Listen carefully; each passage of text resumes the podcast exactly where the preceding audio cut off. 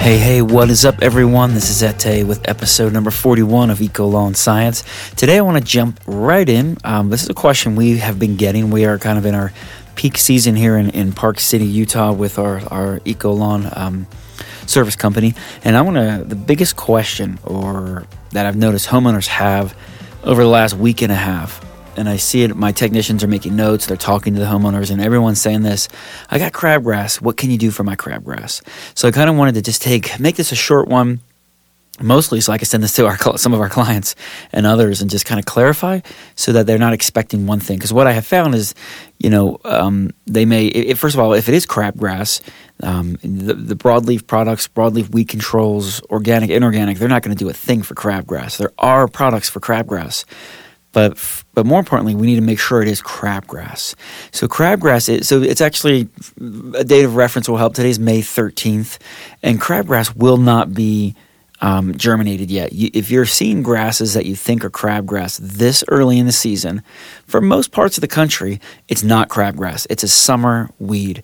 Um, it people put down pre-emergence now and for the last six weeks to prevent them from germinating in the summer, but they, it is not crabgrass. Crabgrass comes up in the summer, especially when it's very hot, very dry. Your temperatures get above 80. The lawn's getting stressed out. Crabgrass is looking for a place to, to pop up, a weak spot in your lawn. So maybe your sprinklers are down or it's drought stress. That's where you're going to find your crabgrass or along the edges, these hot, hot pockets. Um, so first things first is you want to make sure you can identify it as being crabgrass. But if there, I mean, maybe there's a chance of it, but I've never seen it in May, and I've never really seen it in June either. It usually comes up in July in this area. Um, and so, first of all, make sure it's most likely not crabgrass if you're seeing it now. If it is, we do. We have um, we have selective products that we can spray on your lawn that won't harm your grasses, but they will target specifically crabgrass. Um, and I'm going to talk about that in another episode. What I do want to talk about, okay, well, if it's not crabgrass, you're telling me, I tell you, then what is it? So we have been here in Park City we label it as a pasture grass. Um, that's not technically the term. I just call it a pasture grass because it's it's a wild grass that's coming in from often native areas or pastures, which you know many properties, many communities are built around trails and and golf courses and wild area. We love it here in Utah, and it looks amazing.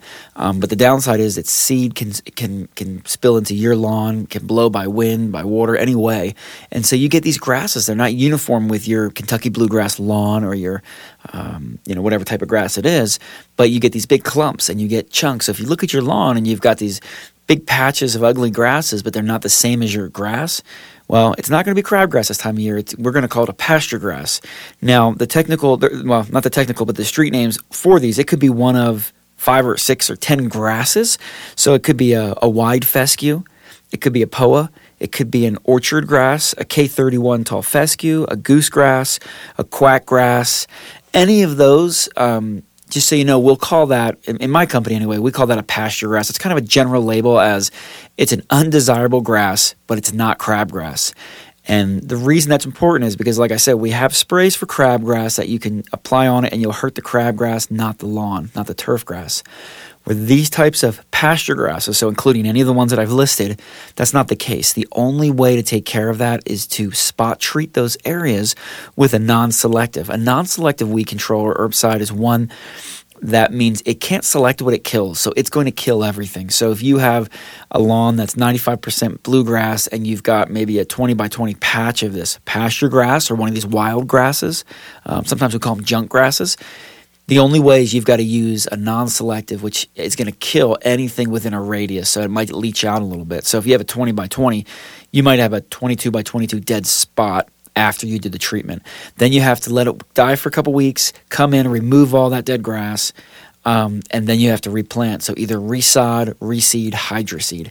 And so it's a complicated thing, and you don't want to do that in the summer. In the heat of the summer, you want to move that more into the early spring or fall. But sometimes in the early spring, the grasses are still dormant, so you don't really know what's going on. So you really, um, early fall is going to be your best time because that gives you time. Kill it off in the summer and then reseed it in the fall. Um, and so yeah, that's that was the, the biggest question that I'm getting now. So it's not crabgrass yet. When that time comes, let us know. Crabgrass has hairy leaves on it. Um, they're they're very different if you were to actually Google and look at it. But just to know, they don't come up till July, August, sometimes into September. And so what you're seeing right now, we're going to call it a pasture grass. And the only thing we can do is use a non-selective, which will kill. So if you have if you have a bunch of different spots of this pasture grass, we'd have to go and you have a bunch of dead spots in your lawn and take a couple weeks to die out and then a couple weeks to grow. So it's going to be five or six weeks unless you were to sod it. You can kill it off, come and sod it, and instantly have it. You know the grass that you want. Um, it spreads by by wind. It spreads by by rain, by mowers. I mean everything you can think of. So in an area like this, it's very hard to not have. Um, and so as long as you keep it mowed, it looks somewhat uniform.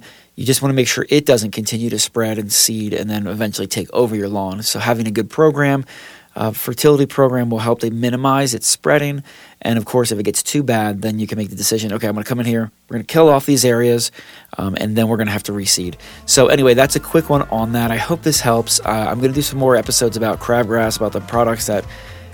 How to identify it, the products that kill it. But today was just about pasture grass. Hope you have a great day. I hope this helps.